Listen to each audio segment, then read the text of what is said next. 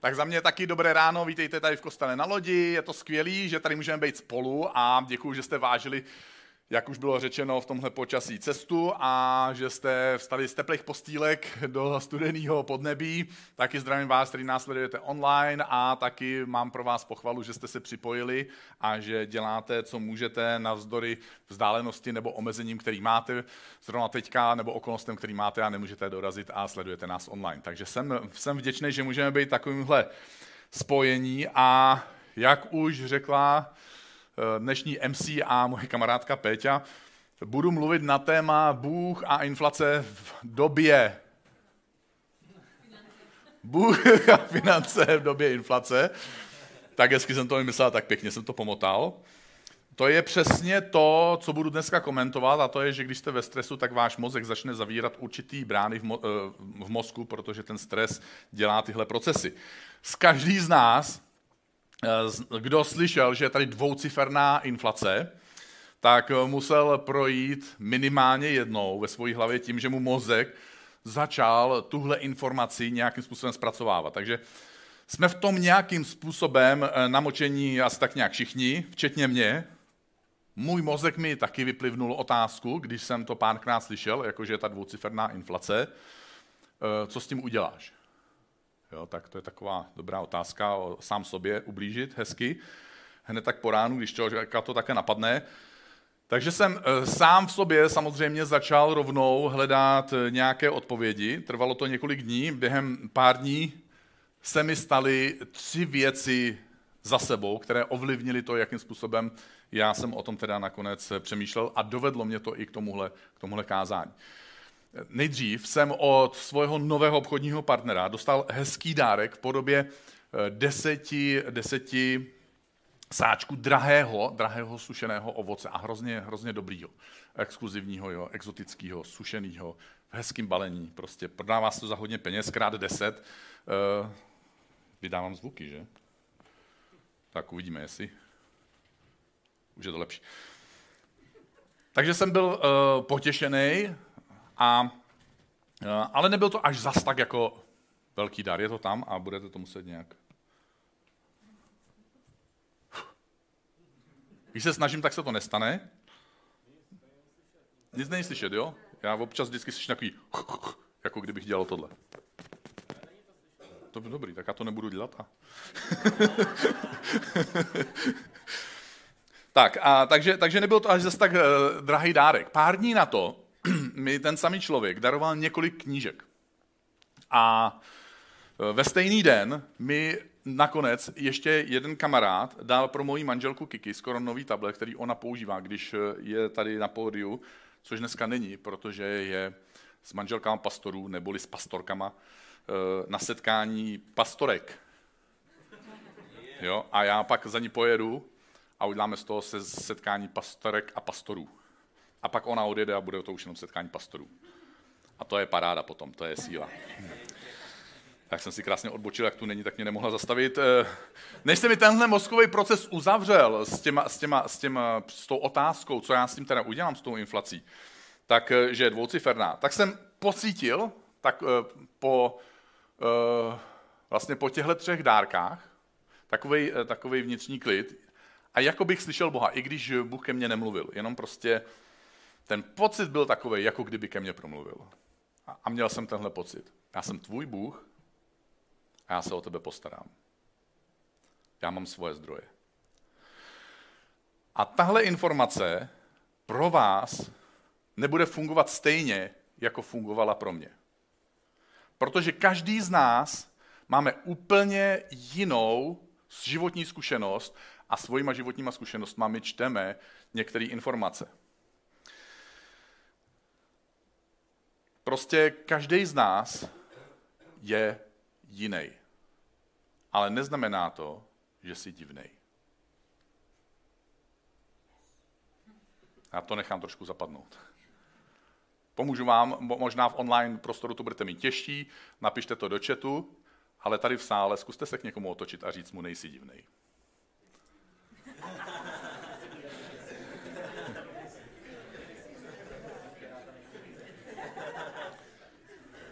Ta moje životní zkušenost je postavená na takové fungující pozitivní spirále toho, že Bůh mi hodněkrát pomohl a já jsem hodněkrát byl vděčný a reagoval jsem na to následně důvěrou, která byla přirozená, protože jsem měl tu zkušenost. A nebál jsem se tím pádem budoucnosti. A tím pádem jsem třeba mohl být štědrý a opakovat tenhle pozitivní cyklus znovu a znovu. Ale nikdo jiný už nemůže žít z mého příběhu, jenom já. Protože to je moje zkušenost. Každý máme svoji vlastní zkušenost. Nedávno eh, se mi na doporučení pastora církve Element Lukáše Targoše dostala do ruky kniha Psychologie peněz. Zapomněl jsem ji doma. Ale dám vám dneska příležitost si ji objednat u, u, u někoho, kdo mi z toho nedá žádný provize, ale našel jsem na webu nej, nejlevnějšího prodejce téhle knihy a bude se za chvilku, ne ještě teď, ale za chvíli se objeví QR kód. Dneska se QR kód objeví celkem dvakrát, takže pokud si chcete objednat knihu nebo sledovat nějaký kázání, tak si, který budu doporučovat, tak si připravte mobily a budete moct skenovat.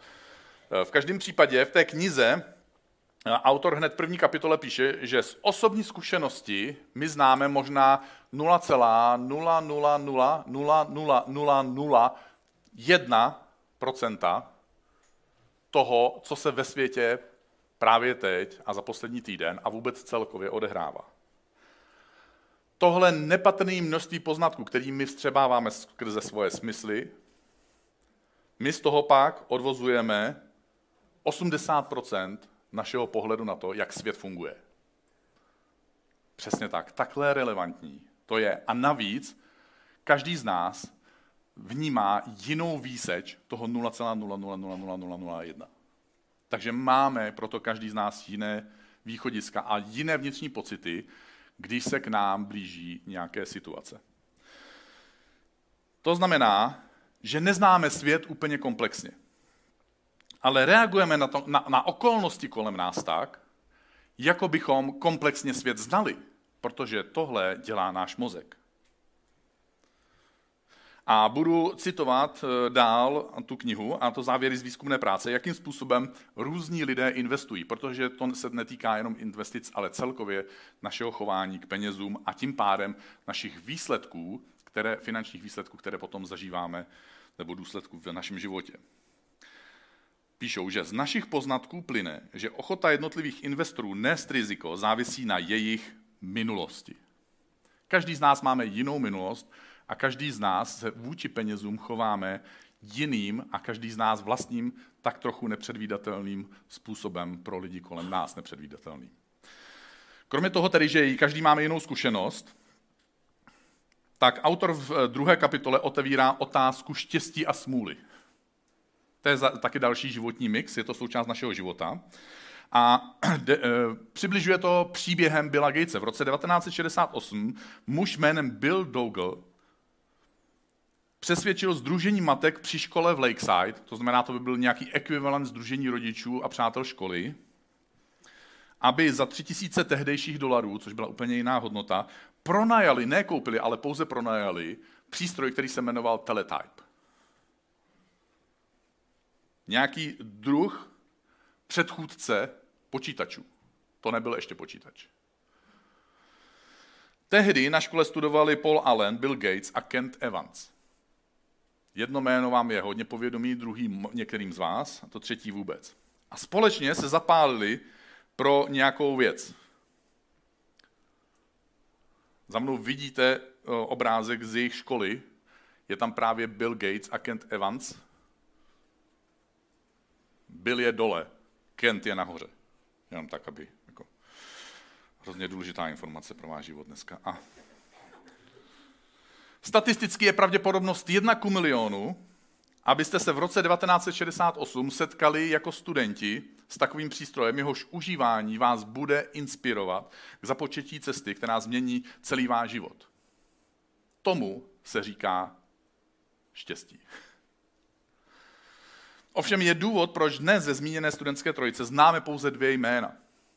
Gitsus Poližák Kent Evans se vydal na, na výlet do hor kde se stala nehoda a on zemřel. A statistická pravděpodobnost, že jste student ve Spojených státech a že se vydáte do hor, které jsou tak nebezpečné, že se vám může stát nehoda a že navíc při té nehodě zemřete, to se stává studentům v Americe tak jedna ku milionu.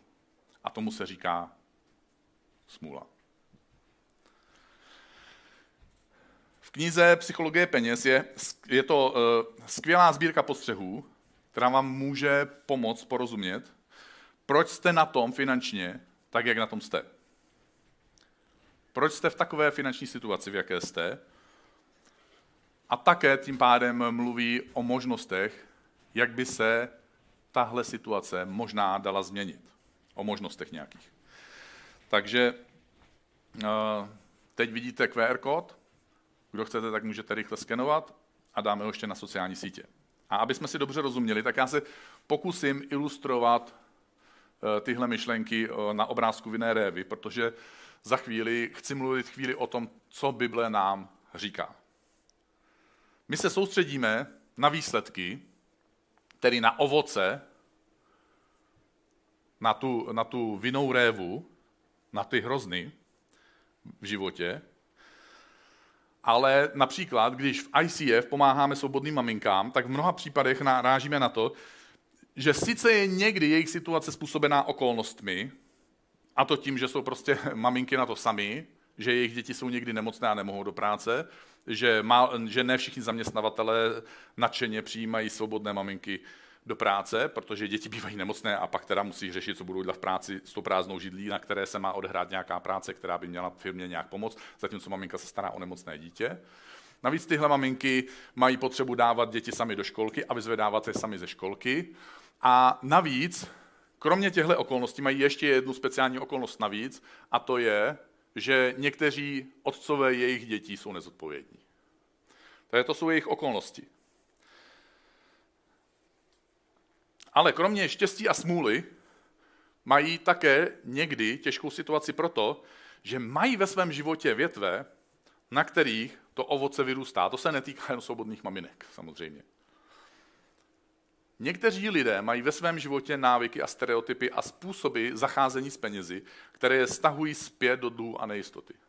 A je jedno, jakým způsobem jim hodný člověk nebo církev nebo nezisková organizace nebo stát pomůže, pokud mají stále stejné větve, nesou stále stejné ovoce.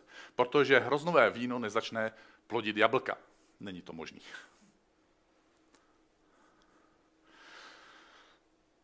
Pak tedy lidé, kteří si toho všimnou, se snaží bojovat sami se sebou, tak jak se my všichni snažíme bojovat sami se sebou v těch našich věcech, kde my jsme třeba slabší a máme ovoce, které se nám nelíbí a rádi bychom viděli jiné ovoce. A snažíme se teda nezměnit to ovoce a můžeme se snažit změnit tu větev, ty návyky, ty přístupy, ty myšlenkové procesy, které máme. Ale jsou jenom dvě řešení. Buď něco naroubujete, anebo vyměníte kompletně celý kořeny. U člověka to nefunguje tak jednoduše jako u stromu nebo u vinné révy, ale tahle paralela nám může nějakým způsobem eh, pomoct naší představivosti v těch následujících minutách a snad odstartuje do určité míry naší touhu a nějakou vnitřní sílu zkusit se o nějaký posun ve svém životě. První, řekl bych, klasický kořen eh, mnoha problémů je strach. A inflace. Tak, já nevím, musím něco udělat. Nevím, co musím udělat. Přestanu se koupat, protože voda je drahá. Navíc se musí ohřát a to je taky ještě drahý. A schválně to přeháním, ale ne zas tak moc. Jsou to dva roky zpátky, kdy to vypadalo, že Česko nezachvátila respirační epidemie, ale epidemie střevních potíží.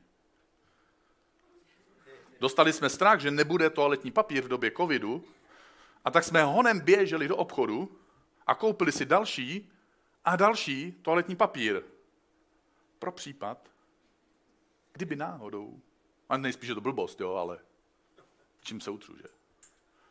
Nebudu riskovat, tohle je největší hrozba v mém životě. Celý národ to pochopil a nejenom my. To se stalo i, i, i velmoci v Americe a v mnoha jiných zemích, na východě i na západě. A tak, jak jsme se všichni celosvětově snažili zabránit katastrofě toho, že nám dojde toaletní papír, tak jsme si ho koupili tolik, že došel. Strach eh, není jenom negativní. Eh, strach nám pomáhá vyhnout se někdy hlouposti, riziku, varuje nás. Strach ti třeba, třeba, bude, eh, třeba tě donutí k tomu, že začneš si něčeho dopřávat trochu méně, nebo, nebo ti strach pomůže k tomu, že vyměníš dražší zdroje za levnější, nebo nebo vymyslíš, strach tě donutí možná k tomu, že najdeš další, vymyslíš, začneš přemýšlet o dalším zdroji příjmu. To všechno je super. V Biblii je ovšem více než 500krát zmíněno, neboj se, neměj obavy, nepodléhej starostem.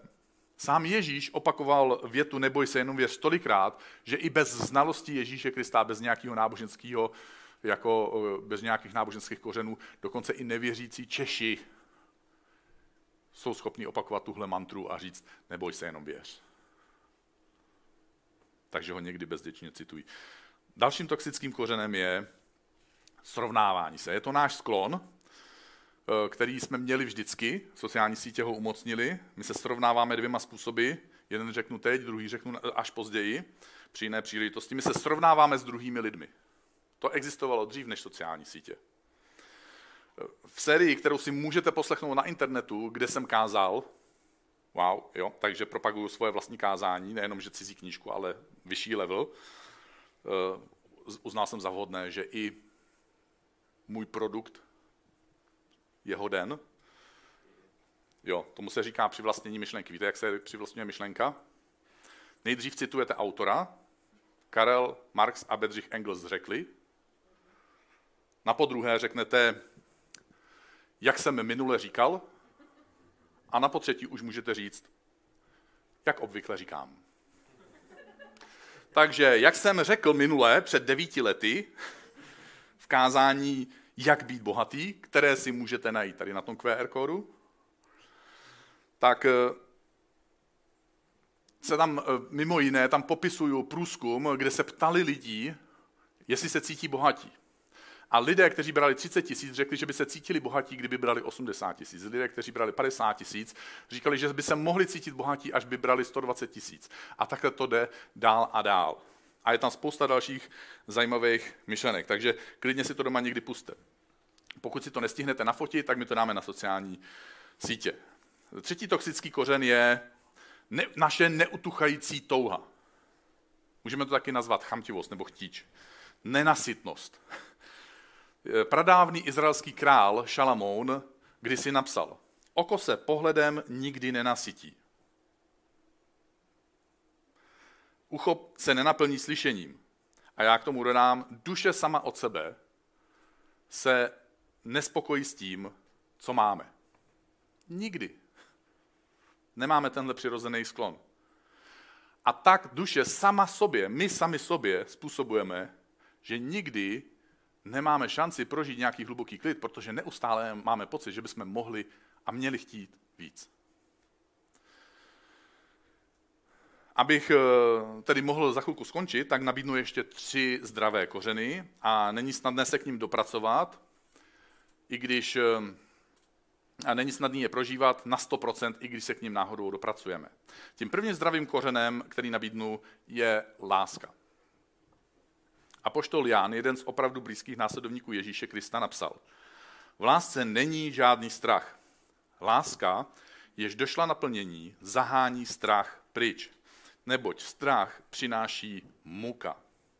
Kdo se však bojí, nedošel v lásce k naplnění. My milujeme, neboť On, tedy Bůh, první miloval nás. Já zmíním ještě dva kořeny, ale tyhle dva kořeny, které zmíním, čerpají právě z našeho vědomí, že jsme milovaní Bohem. A to bezmezně.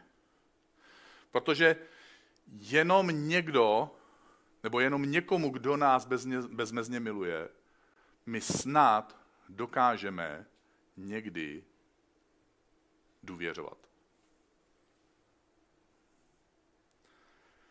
To je ten druhý zdravý kořen ze kterého čerpáme sílu, ale ten druhý zdravý kořen nikdy nefunguje bez toho vědomí toho prvního kořene.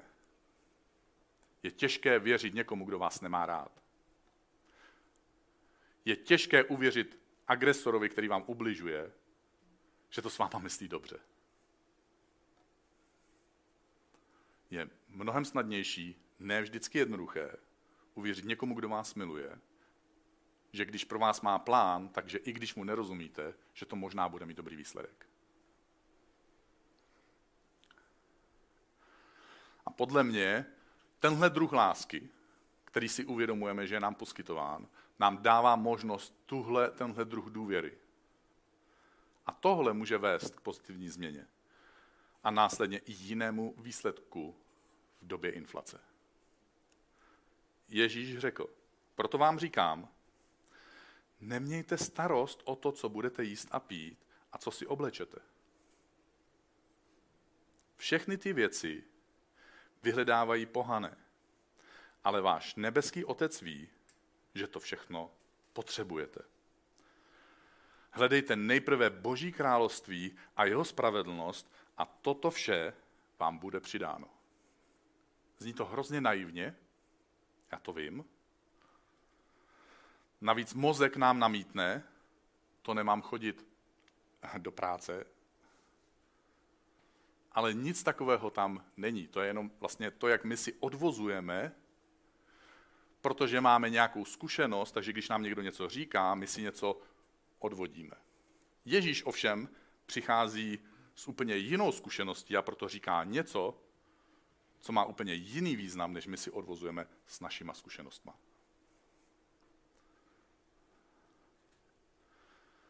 Je tam nabídka, která stojí na důvěře v Boha, který tebe miluje.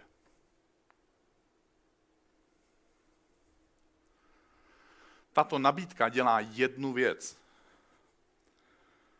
Strach se podle odborníků na mozek stává v, tom, v těch mozkových procesech takzvaným strážcem brány. A ve chvíli, kdy my dostaneme informace, která v nás odstartuje tenhle pocit strachu, tak strach začne z úsporných důvodů a ze strategických důvodů zavírat různé varianty a možnosti a vnímání ve tvém mozku, aby se soustředil na ten problém, který potřebuje vyřešit. Utéct nebo zaútočit. Ovšem způsobí to to, že my vidíme pouze ten problém a nevidíme řešení, která se nabízí kolem. Také to způsobí to, a možná jste to zažili ve svém životě v jiných okolnostech, kdy se to netýkalo strachu z finanční situace, ale z jiných okolností, že ten člověk přestává říkat, slyšet to, co mu říkáte, nebo když mu to říkáte, tak to chápe jinak, než to myslíte, že nečte řeč vašeho těla, že nečte mezi řádky, že nevidí okolnosti další, které přicházejí a které vyvrací to, z čeho má strach. Ve chvíli, kdy člověk začne mít strach, tak jste to možná zažili na někom jiném nebo na sobě, a ten člověk začíná být iracionální. Protože tohle nám dělá strach. My nevidíme nové příležitosti, nové možnosti a jiná východiska. Proto vystrašení lidé reagují tak, jak reagují, a to ke svoji škodě. A proto taky, a to znáte třeba z akčních filmů, sebevědomí lidé, lidé, kteří v té situaci nemají strach, reagují jinak než celá skupina, která strach má. A stávají se spasiteli. Wow. Ale funguje to jenom na jednom principu.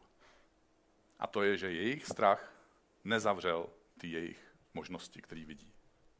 A proto často vyhrávají. Poslední strojice kořen, které nabízím, je vděčnost. Vděčnost stojí na těchto dvou kořenech, který jsem zmínil. A je to schopnost, která umí překonat i ten druhý aspekt srovnávání se. A to je srovnávání se sama se sebou, se svojí minulostí. S tím, že jsem něco měl a hrozí mi, že to mít nebudu. Nebo se mi to dokonce stalo reálně, že to nemám, to, co jsem měl a bojím se, že přijdu ještě o něco víc a nevím, co s tím budu dělat, nevím, jak to zvládnu s tím, co se na mě valí a co mi hrozí.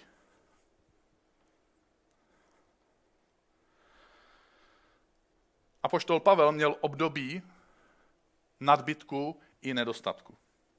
Sám o sobě napsal, do všeho jsem v každém ohledu zasvěcen. Být sytý i hladový. Mít nadbytek i nedostatek.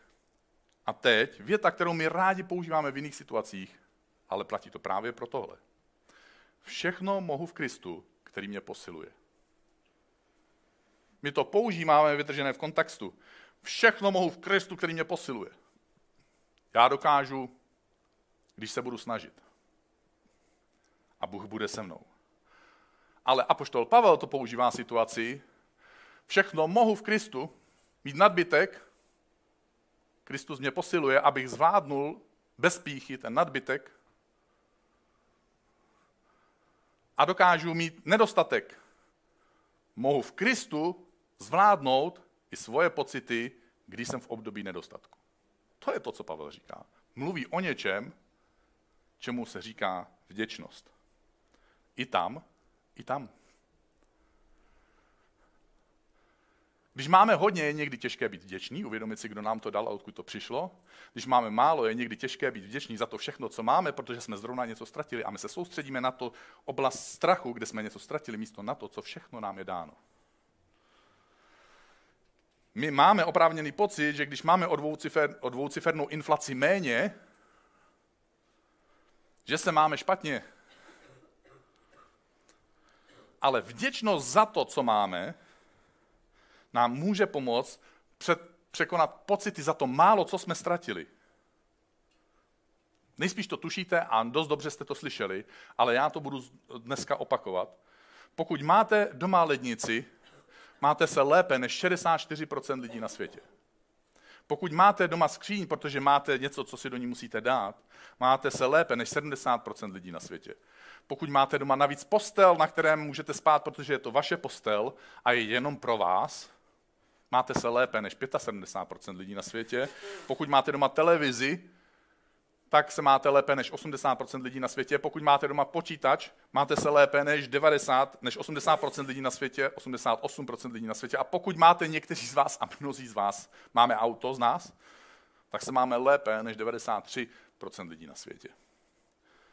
Mít tyhle věci není špatné, ale zapomenout, že je máme, protože jsme zrovna přišli o 12-17% něčeho, co vlastně nejsme schopni ani vždycky úplně přesně vnímat. My nám to jenom řekli, protože nám to spočítali.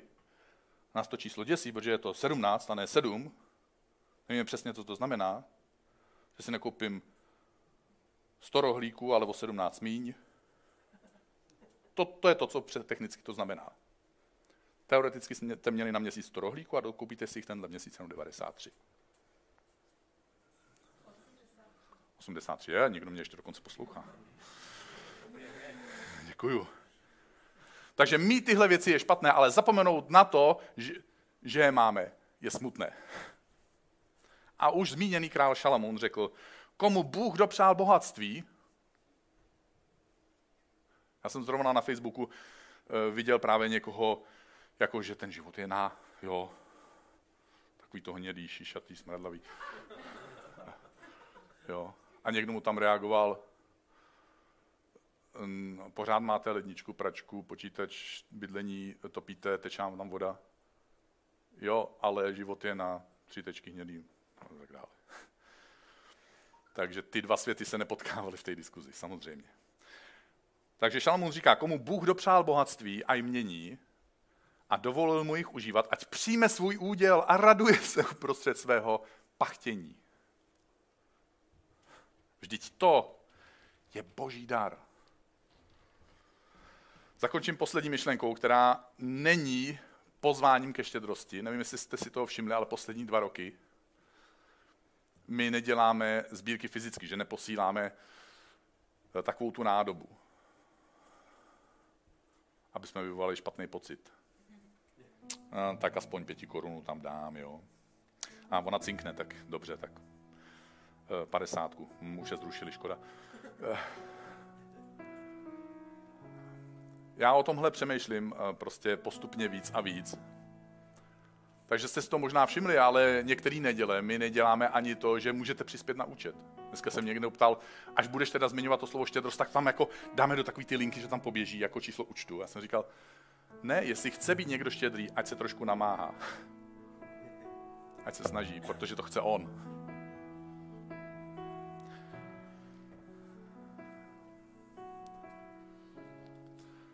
Proč je pro někoho snadné být štědrý a proč je pro někoho nesnadné být štědrý? Já dneska chci trošku osvobodit. Nechci, abyste dávali do ICF proto, že vám to někdo každou neděli z a říká. Naopak, jak už jsem říkal, sbírky fyzicky neděláme a často je ne, ani neupozorňujeme, že můžete někam na nějaký účet. Mojím osobním cílem, mojí osobní motivací, jako takhle, moje ego to potřebuje hrozně moc. Jo, já, já se dívám neustále, jestli přichází dost peněz nebo ne. To je ten můj fyzický člověk. Ale moje, protože mám za úkol vlastně zaplatit potom nějakým způsobem účty. Ne jako já, jsou tady účetní a tak dále, ale nakonec, když se to všechno po, tak to padá na moji hlavu. Takže jo, sleduju to, ale mojím hlavním cílem není donutit lidi, aby dávali proto, abych já se dobře cítil. Protože to ti nepřináší žádnou odměnu a nedělá to žádnou změnu ve tvém životě. Usiluju o to, aby mojím skutečným cílem a mojí skutečnou motivací bylo to, že ty prožiješ a poznáš, že Bůh tě miluje. Víra funguje tak, že ti nejdřív někdo něco řekne a ty si vybereš, jestli zariskuješ nebo ne a zařídíš se podle toho, co ten člověk říká nebo ne. A pak je druhý krok víry, který je mnohem hlubší, mnohem silnější a mnohem trvalejší. Protože poté, když to zkusíš, tak můžeš něco zažít. A vstoupíš do soutěže, kterou oznamuju často. Do soutěže s Bohem, kdy se předháníte, kdo z vás dvou dá tomu druhému víc a zjistíte, že nemůžete v téhle soutěži vyhrát. A máte novou víru. Ne tu, že vám někdo něco řekl. No, to, že, ne to, že vás někdo k něčemu pozval. Ne, protože před vás někdo postavil číslo účtu nebo vám dal kelímek přímo pod nos, abyste se cítili trapně. Ale protože víte, že v téhle hře prohráváte znovu a znovu, protože někdo je vůči vám štědřejší, než vy jste štědřejší k němu. Že tam někdo, kdo vás miluje tak moc, že si prostě nemůže pomoct. A tím pádem je pro vás mnohem snadnější důvěřovat. A pak už vůbec není těžké být vděčný a být vděčná. A to je potom, z, toho, z tohohle všeho potom plyne naše teoretická štědrost. Proto někteří z nás s tím bojujeme a někteří pro některý je to tak snadný a automatický, protože někteří z nás bojujeme ve skutečnosti s tím, jestli jsme tak moc milovaní. Jestli se tomu Bohu dá opravdu tak moc věřit.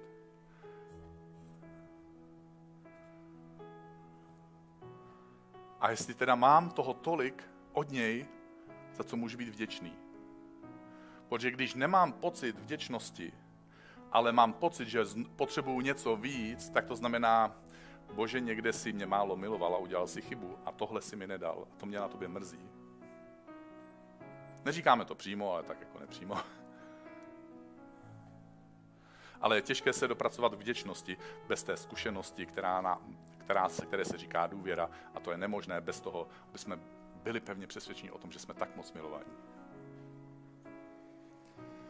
Štědrost je až vnější projev vnitřní jistoty, že jsme milovaní. Štědrost je projevem důvěry, že Bůh se o nás stará a také je to vyjádření naší vděčnosti. Takže tě dneska ráno nezvu ke štědrosti, spíš ti přeju a zvu tě k tomu, abys v tomhle období, který je před náma a uprostřed kterého jsme, mohl nebo mohla zažívat vědomí, že Bůh tě miluje a má pro tebe dobré záměry Přeju ti důvěru, že Bůh se o tebe stará a přeju tě a zvu tě k vděčnosti za to mnoho, co máš, místo strachu o to málo, co možná, a to zase nakonec jenom možná ztrácíš. A pokud, tak možná i dočasně jenom. Takže jestli chceš, pojď se se mnou postavit. Rád bych se s tebou modlil.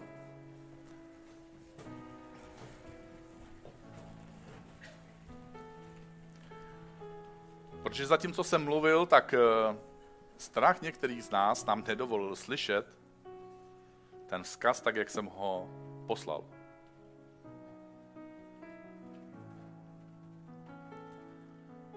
Ježíši, chceme k tobě přijít dneska ráno, tady v sále i tam, co sledujeme online a chceme ti říct,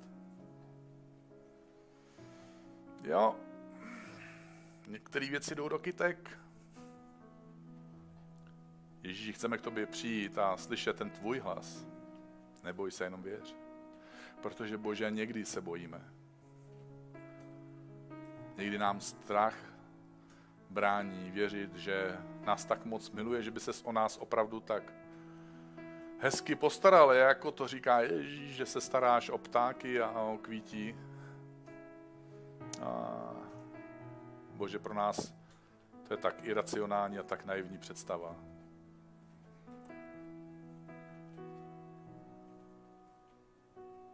Protože nedokážeme věřit jako malý dítě, že nás prostě miluješ a že se staráš. Protože máme ty zkušenosti dospělých Bože.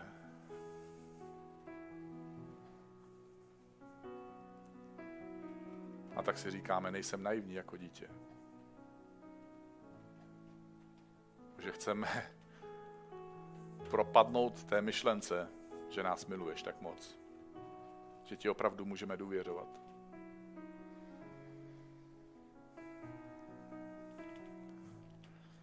A taky, Bože, chceme si zabojovat eh, s těma svojima pocitama. A chceme ti být věčný, vděčný za těch 93, eh, 83, jo, děkuju, 83% toho, co nám zůstává. A nebýt pouze zoufalý za těch 17%, o který přicházíme.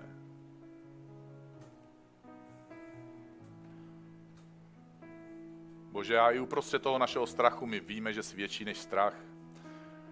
A že zatímco Ježíš chodil tady po téhle zemi a říkal, neboj se jenom věř, tak to říkal lidem, protože se báli a že navzdory tomu, že se báli, navzdory tomu, že jsi to, že jsi to říkal a že oni se nepřestali bát, ty si dělal svoje zázraky a my se chceme k tobě obracet s důvěrou, že i když se bojíme v dnešní době v téhle situaci, v těchto okolnostech, s těma emocema, které máme, s informacemi, které máme, se zkušenostmi, které nás dovedly až sem, Chceme věřit, že jsi větší než strach. A že dokážeš víc, než my dokážeme věřit. Že nejsi vždycky úplně závislý na tom, jak moc odvážní, stateční a věřící jsme. Že nás miluješ tak moc, že i když někde v koutku duše se třeseme, bojíme a jsme schoulení, ty přicházíš a staráš se o nás navzdory našemu strachu. A děkujeme ti, že můžeme zažívat znovu a znovu tuhle zkušenost. A dáváme ti tohle období, který je před náma, dáváme ti sami sebe. Svoje touhy, svoje ega, ale taky svůj strach a svoje nejistoty. Děkujeme ti, že jsme milovaní. Amen.